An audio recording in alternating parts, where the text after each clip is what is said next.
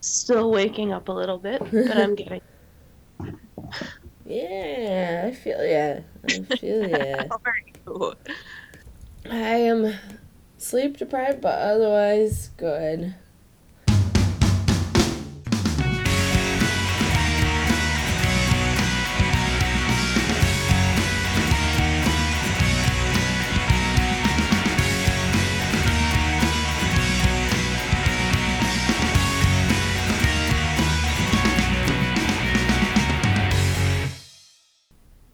Morning. You're listening to Love Ya, the podcast guide to all of the wide variety of teen romantic comedies that are currently available to us through our various streaming services. I am Martha Sullivan, young adult librarian and teen lit appreciator, and joining me as always today is my co-host. Uh, I'm Marin Hagman, youth services librarian and rom com enthusiast. And today we are going to be discussing the Netflix original Alex Strangelove, uh, released in 2018, uh, written and directed by Craig Johnson, and starring Daniel. Do- You'll all have to forgive me because I am probably going to mispronounce at least three of these names. Uh, Daniel Doheny, um, Madeline Weinstein, uh, Antonia Marzial, uh, Daniel Zolghadri, and others. Uh, so, Alex Strangelove is the story of Alex, a high school class president and uh, senior in high school, who has been dating his best friend Claire for about a little over a year, and uh, or a little under a year, I think. Yes. Yeah. Um, and just when he decides that he's about ready to take the next step with Claire uh, and have sex, uh, certain events in his life happen that send him uh, down down a road to sort of explore and question his own sexuality. He meets Elliot, a very charming college student at a party who is also gay, um, and starts to get very close to Elliot um, while also uh, sort of exploring what is going on between him and Claire. Uh, and around Alex uh, are also his doofy friends and their own issues and high school shenanigans. Um, and it all culminates with uh, Alex realizing that he is, in fact, gay and what that means for him and Claire and also for Elliot. Marin, what did you think of this movie? Um, I enjoyed it. Uh, I thought it was um a lot of a lot of fun. Um, yeah, I enjoyed kind of the uh the opening through line of like different types of animals. I thought Yes. that was very charming. Um, that went through like the whole movie. Um, I think this is a movie where the strength of the cast outdid the strength of the writing. Um, Agreed. and I think you know, looking back on it, I was like, this was a very like thinly written movie. I think I bought it because the the three leads did such a good job. Um, Yes. Uh, Daniel Doheny is playing Alex, Madeline Weinstein is playing Claire, and um, Antonia Marzial is Elliot. And the three of them in various combinations have very good chemistry. yes. Um, I yeah, I I thought this movie was cute. Um, I had a thought halfway through that I think it would have been stronger if Alex was bi. yes. Um, that feels like it might have been a bit more of a compelling conflict for him. Um, but this this movie definitely had a little bit of the no teenager talks this way conflict. Um, Mm-hmm. I yeah, it was it felt very uh adults writing for teenagers. But I thought it was I thought overall I thought it was charming. Um yeah. I I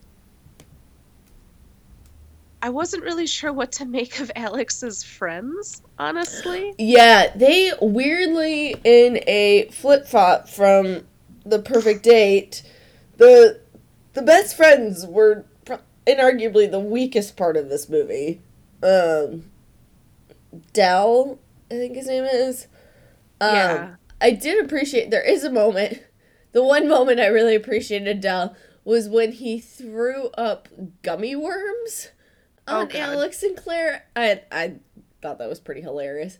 Um, just like the scenes of him, because he was, um, I forget what he had taken. He licked the frog. Oh, he, he licked, licked the frog. frog. That was it.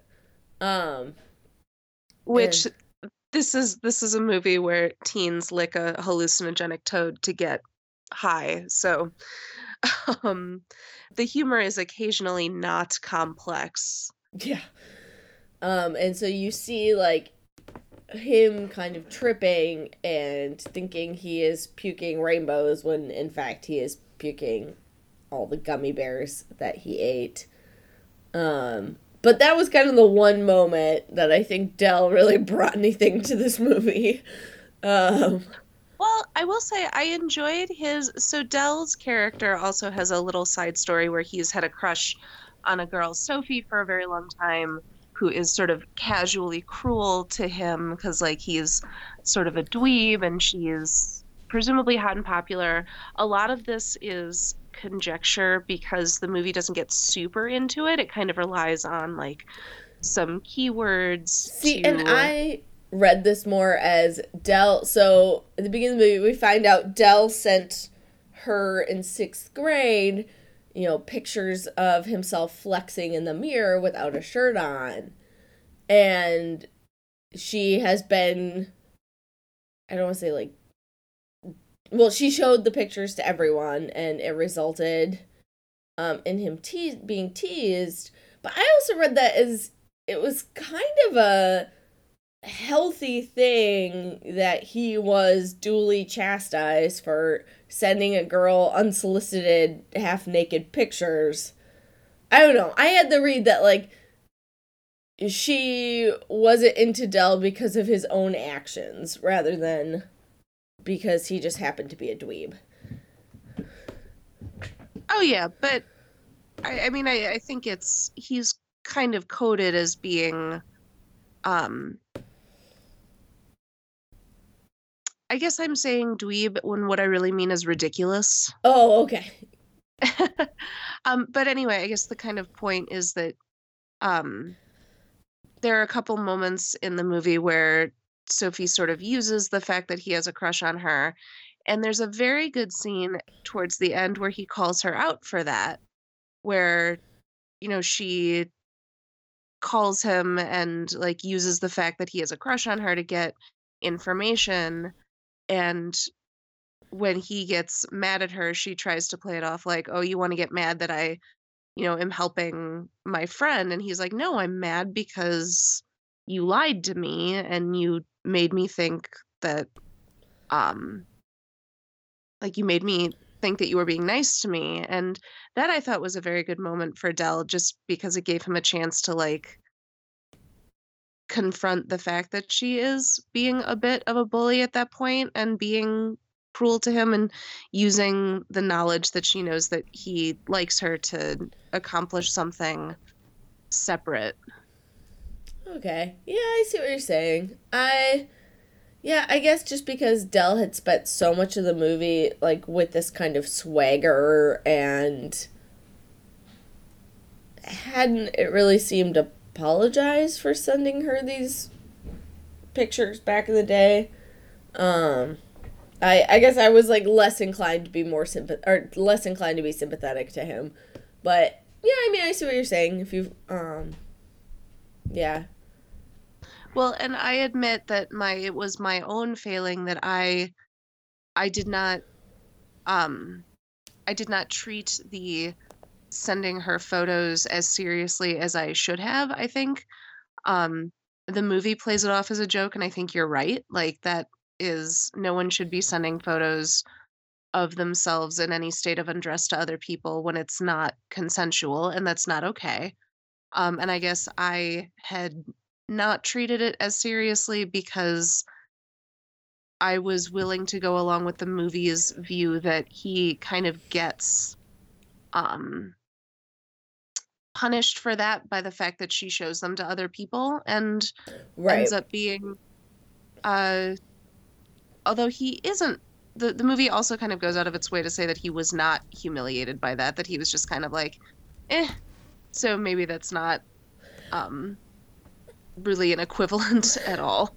Well, and he also the other sorry, the other thing that like I read from that too was like it's not like Dell took that moment and learned, oh, maybe if I want to have a relationship with a girl instead of doing what I think, you know, machismo demands, I am you know, just going to be mad at her for making fun of me to people and kind of continue this like I think half good-hearted, half like desperate attempt at an image of like virile masculinity. Um and I think that's kind of what turned me off about the Dell character. I was just like, "Oh, come on, man. Like just sure calm down." like and plus there and i'm trying to remember exactly what he said to alex but there's this scene where he just gives alex the worst advice um, while alex is trying to open up to him and you know let him into the con- inner conflict that he's having. And instead of you know listening he just kind of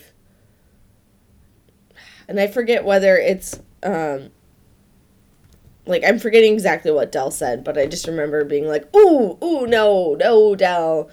So, well i believe dell is the character that he's having the conversation with um when he's starting to when he meaning alex is starting to realize that he may not be entirely straight and he says i think i might be bi and dell decides that bi people don't exist oh yeah, that I think is the scene I'm thinking about. I was just like, Yeah, um, he has he has a he has a line where he's like, "Were you listening to Panic at the Disco and masturbating to a picture Yeah. of a vampire?" No, then you're not bi. And it's like, well, mm, yeah.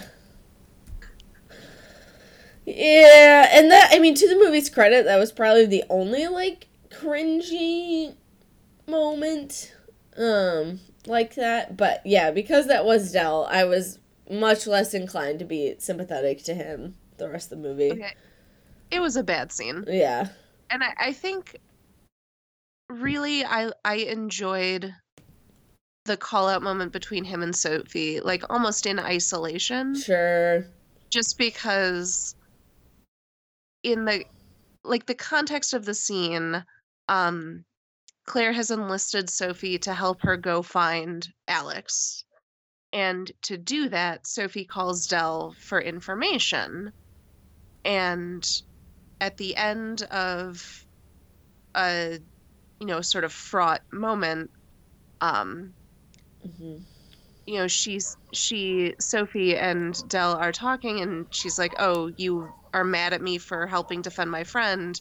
And he says no i'm mad at you for lying to me. And that scene in isolation i did enjoy because it, it feels like sophie just expected to be like in her head she was helping her friend and not thinking about Right. the consequences of using someone, even if it is somebody that we don't really like.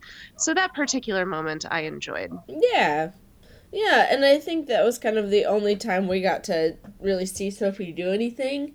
And it, it it did make me wish we had gotten more of her character. It intrigued I me. agree.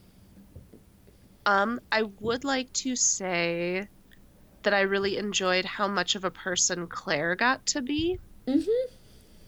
Um, I she plays she has sort of a thankless job in this movie where she has to play the girlfriend who eventually has to like release Alex into the world so that he can be you know, with the the guy that he's uh, actually in love with. And I appreciated that before that happened, like before she had to take on this sort of self-sacrificial role, that she got to be a a person with wants and desires of her own. Um, she's a a teen girl in a high school movie who doesn't get punished for wanting to have sex, which I enjoyed. Yeah, it made me. That scene actually really reminded me of. Have you seen Blockers? I have not yet. you need to see Blockers. Um, yeah, the which scene are we talking about? uh the scene where she is like, "All right, let's do it. Let's go have sex." Um, when they're in the car.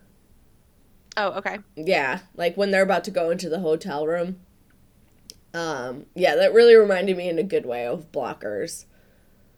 Which, another note, I think you would just really enjoy. So you should. I no, I, it's on my list. It's on my list for sure. Um, she also has a great scene where she's talking about was it 16 Candles or Pretty in Pink? Uh, sixteen candles. 16 Candles, when she's talking about the the um love interest in that and how he's kind of a jerk, but he's also hot and dumb and sweet and you know why can't she just have that? And High School Me related so hard to her in that particular moment. Um, yeah, I think I was just disappointed that at the end she had to be the one who was like, I release you to go be who you are. And that just felt sort of self sacrificial to me in a way that I wasn't super satisfied with. But the other, I mean, the other side of that is that they do make a big deal out of the fact that she and Alex are also best friends. So it's very sweet how she is taking care of her best friend who also was her boyfriend for a while. and this is where I think this movie being about Alex discovering his bisexuality versus discovering that he is gay would have been more interesting. Yes. Uh, because I think it would have been a lot more meaningful to have the conversation of hey like we we're still be best friends but we need to move out of a romantic relationship. Um, and I I think it would have been more made that more murky and an interesting way that could have given those scenes some more meat as opposed to kind of feeling and i mean it, all rom-coms should end a little bit with the feeling of like a little bow being tied. Like i am very pro that. Like there's Sure. a there's a reason 500 days of summer and la la land are two of my least favorite movies because they both try to get out of that um, and i find that incredibly frustrating. Um, but i think it would have you know given these actors a little more to do if that scene had been had had that layer to it Well, and this movie also has a really odd relationship with the like spectrum of sexuality. Like it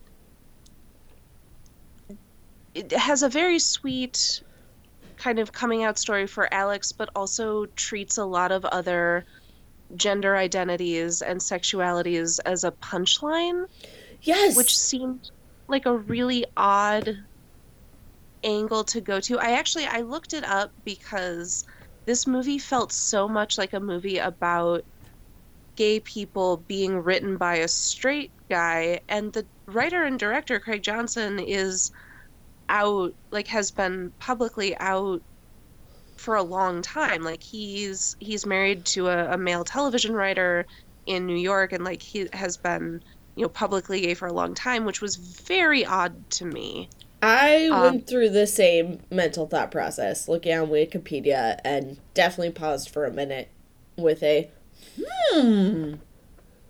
Because, yeah. There, and what I think is one of the best scenes in the movie is the scene where um, Alex meets Elliot at the party and they're getting stoned together with Elliot's uh, friend who talks about like polyamory, that new thing that teens are trying these days. And I was like, what are you saying? Right. But on the other hand, it is very affirming for Alex. Like people are very positive when he when he comes out he does not really he doesn't have to deal with a lot of or any like hate or you know nobody nobody is mean or cruel to him as a result of him coming out which felt very fantasy in a good way. Like i i kind of liked that. We didn't also have to deal with not deal with but that this wasn't a, a story about oppression. It was just a story about a, a a teen figuring himself out and that that seemed like a weird dichotomy for me like that we could have that story and then also sort of blithely make fun of other people's identities. Well, and I think it goes back to that scene we discussed a little bit before where Dell and Alex are talking as he's trying to open up to Dell. And one of the things Dell does talk about, in addition to you can't be bisexual unless you listen to Panic at the Disco, is an almost like Gen X or baby boomer voice coming through saying, "Oh, the kids these days, they, you know, they change their yes. gender. They date all sorts of people. They date more than one person at a time. It's so confusing." Rah! Um, yes. And so yeah, I think that's kind of the moment that dichotomy you're talking about was most apparent and a kind of jarring way. So let's do a quick rom com rehab on this one because I honestly I like the meat of it. And I think it has some very good performances and the story overall is solid and affirming and very sweet. But if we were going to fix this movie, how would we do that? I I think first of all by getting rid of that scene we've talked about twice now. Like that scene should just not be there. Or at least well, the... I don't know I don't know that I would get rid of it, but I would certainly change the content of it because I, I like the idea of having a scene where Alex is like, I would like to talk to someone who I love and trust about these things I'm feeling. But this was not the conversation that I wanted for him.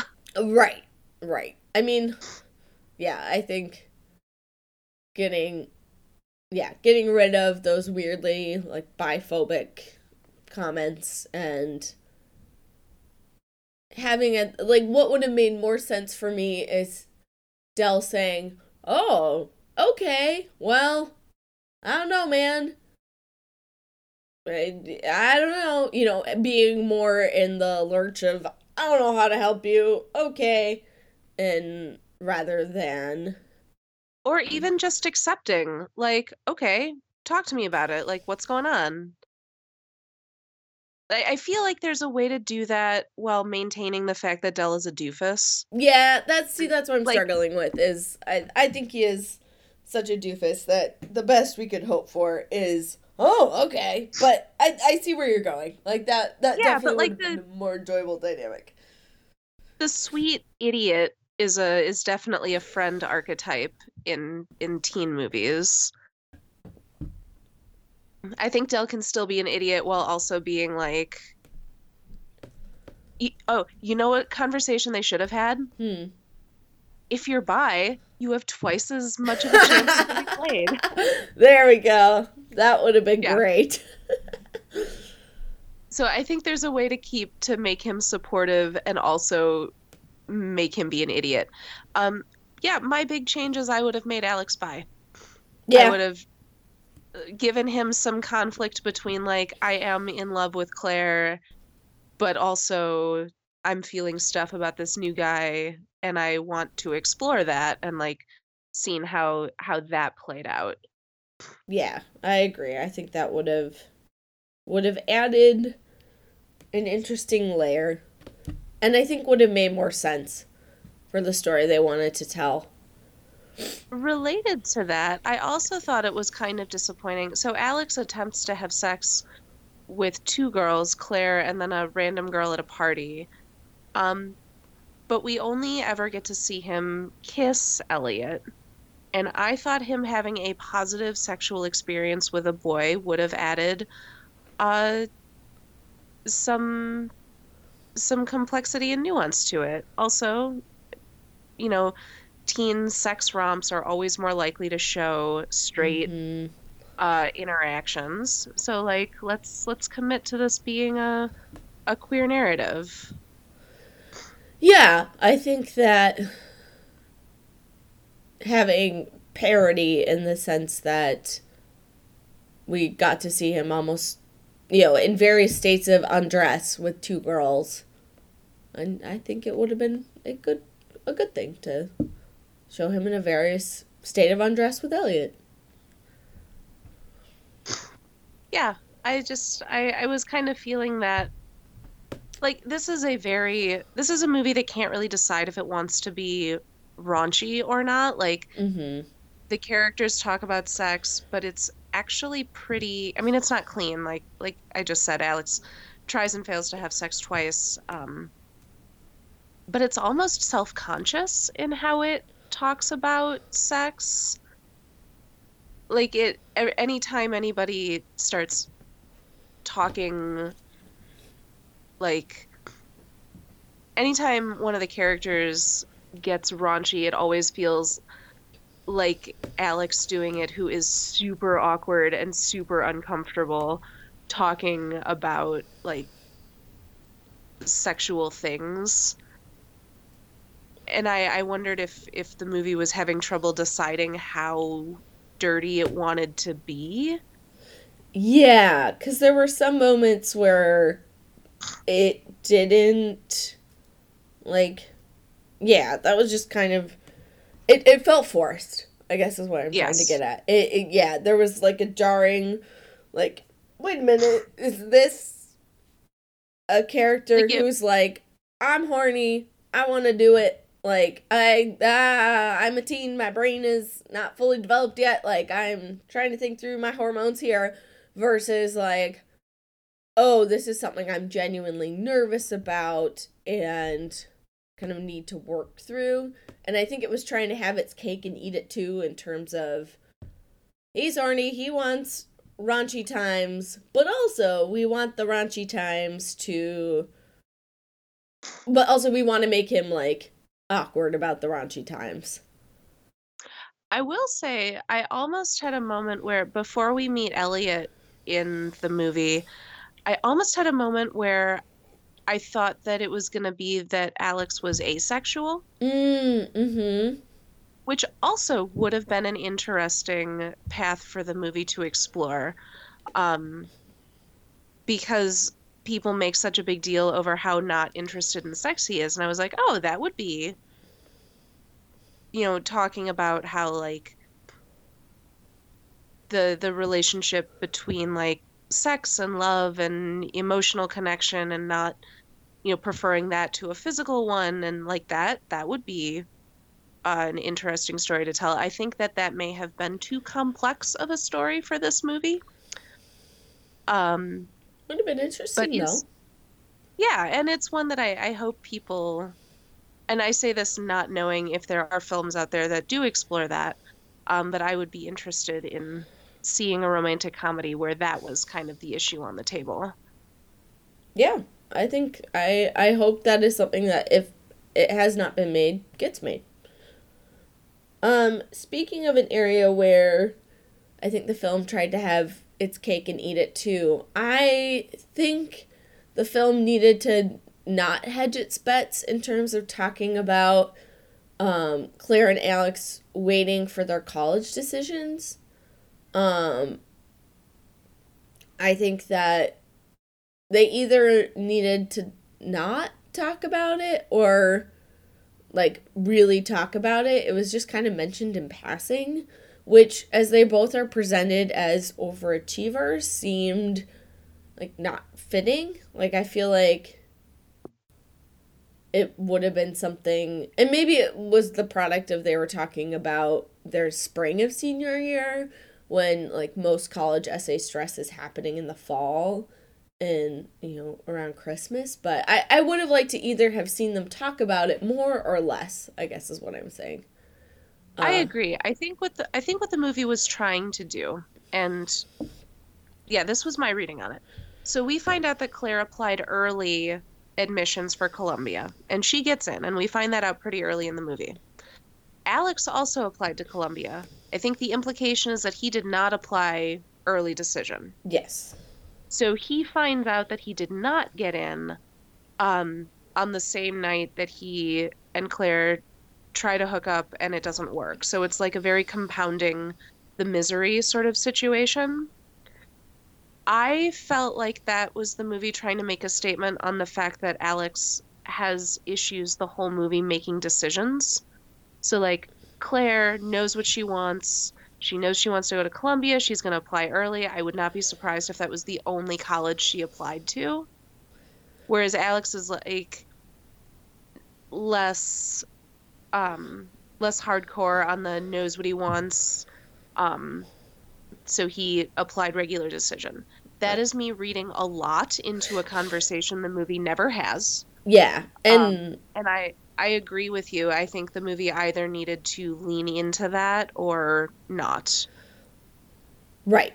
And and also I think it would have been a good springboard for talking about and I feel like talking about college in teen movies is you know, and I think we talked about this a little bit in the perfect date, but it's a good springboard for the characters to be talking about their future in general. And I think that that's where the successful college conversation comes in. And I think, you know, that was one of the more compelling through lines of the perfect date was that college decision. Um, and I think that yeah, if they really wanted to have that conversation, they needed to have that conversation instead of just mention it. I mean, we don't even hear Alex say, "Oh, I didn't get in." We just are left to assume it based on the expression on his face and the fact that he gets a thin envelope. Um, Yeah, although that thin envelope is pretty ubiquitous. Like Really? if it was an ad- if it was an admissions packet, it would have been huge. yeah, that's what I'm saying. That like if he had gotten in, it would have been a big thick package. Right. And so we're supposed to, by virtue of the fact it's a single letter and the look on his face. But yeah, and then they don't I- talk about it ever again. Ever. um, that one almost felt like, uh, in addition to the layers and layers of symbolism that I have ascribed to it, um, it also felt like someone said, "Oh, this is a teen movie and they're seniors, so we have to talk about college." right. Like just don't have the conversation. Like if Yeah, you're gonna touch on it, just don't talk about it. Or just mention in passing, oh yeah, we're you know yeah, when I go to Columbia next year, blah blah blah. You know. It always feels when we're talking about teen movies, it always feels like there's at least one like stereotypical teen trope that gets included into the movie um out of obligation. mm-hmm. Like so and this I th- I think that college was that for this movie. Sometimes it's prom, sometimes it's like detention. Um and for this one it was like, well, we should probably at least throw something in about college. It's like you didn't have to. No, they really didn't. Although I did appreciate, speaking of prom, I did appreciate that this inclusion of prom was quite purposeful. Um, Yes. It was not just, we're going to include prom to include prom, um, which I appreciated. Oh yeah. And everyone looked very good at prom. I, I feel like sometimes the costuming choices in prom scenes are questionable. Did not feel that way for this movie. Um, and it made sense with their through line. I, um, yeah, it made me also appreciate the early scene where they have gone to a lot of these dances in couples costumes, many of which I found very good. Um, I so it was- kind of I was a little bummed. Yeah, I was a little bummed they didn't go full Gatsby. I was too. I really wanted that to happen. I was like, come Uh, on.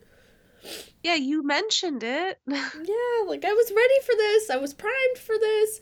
And I- did just like the idea of, oh, we're going to go to our high school dances in costume because it's a fun thing we can do. yes. It made me wish that people had done that at my high school. I'm sure people did at my high school and I just didn't notice.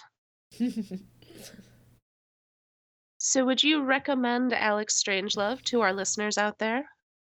Um, yeah, I I would. Um, I think you know we kind of talked through, and and I I feel like we've spent more of this time harping in on the the small problems with this movie. Well, I guess some of them are not small, but like have I don't want to lose sight of the overarching. Yeah, it was a very lovely movie with some good performances and was definitely worth your time. Yeah, I thought it was I thought it was sweet. I thought it was heartfelt.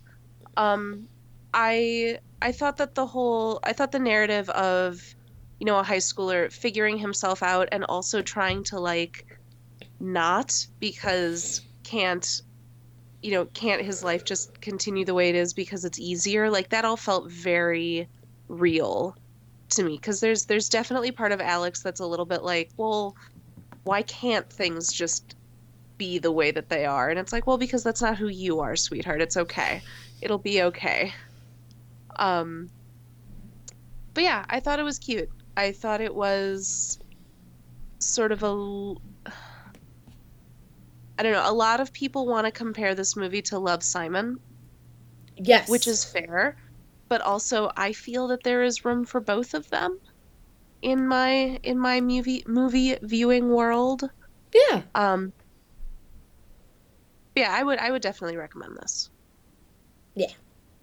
Um before we leave you all, um I would like to recommend another piece of literature if you enjoyed Alex uh, Strangelove or enjoy the uh, narrative of teens discovering themselves, discovering their sexualities.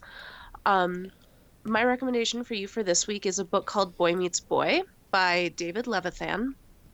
It is a very sweet YA. Uh, I'm trying to decide if I would call it a rom com. I, I maybe just a sweet YA love story. Um, but the reason that I am picking this one uh, to pair with Alex Strangelove is that they both exist in a bit of a fantasy world where um, the characters, the main characters, don't suffer any negative consequences for coming out. Like Alex, his negative consequences are all sort of self imposed, but in general, like his friends um, are very accepting and cool with the fact that he is gay. And in Boy Meets Boy, the whole school in this story is very LGBT positive. The high school quarterback is trans. The main character has been out um, as gay for a long time. And it is this very sort of nice fantasy world where no one is mean to each other for being gay, and we can all just kind of focus on the really sweet relationships that are developing over the course of the book. So that is my recommendation for you today. Um, I have read other David, uh, and I'm never gonna pronounce this right. I always in my head say David Leviathan, like a oh. Leviathan, oh. which is I'm sure not correct. But I have read other of his books, but I haven't read that one, so I will have to check it out. Um, yeah, he's he's very um just generally a very LGBT positive author. So I, I frequently recommend his books to people who are looking for uh, queer narratives. Um, yeah, his stuff is fun. Well, and I have a special place for him in my heart because he collaborated with one of my former professors who is now a full time YA author um, on invisibility. Oh, who's your who is your professor? Uh, Andrea Cremer. I thought you were about to say that Rachel Cohn was one of your former oh. professors, and I was about to have a heart attack. um, yeah, so yeah, Andrea wrote um, what is her main book? Um, she she also wrote a series. Um, oh, Nightshade. That was it. Um, okay. Yeah, but neat. Yeah, yeah. So yeah, so I'm generally fond of him. Um, so as is my want, my recommendation is going to be an adult romance, um, because that is the world of which I am a little more familiar. Um, and this one, although this one is actually, so I actually literally after finishing Alex Strangelove picked up my Kindle and started rereading this book because Alex Strangelove like reminded like reminded me so much of the themes of it. Um, but it's called Him by Sarina Bowen and Elle Kennedy.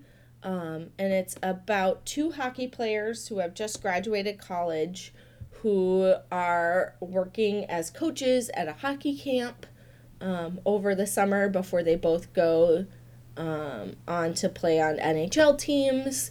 Um, one has long been out as gay and has been in love with the other one since they were teenagers.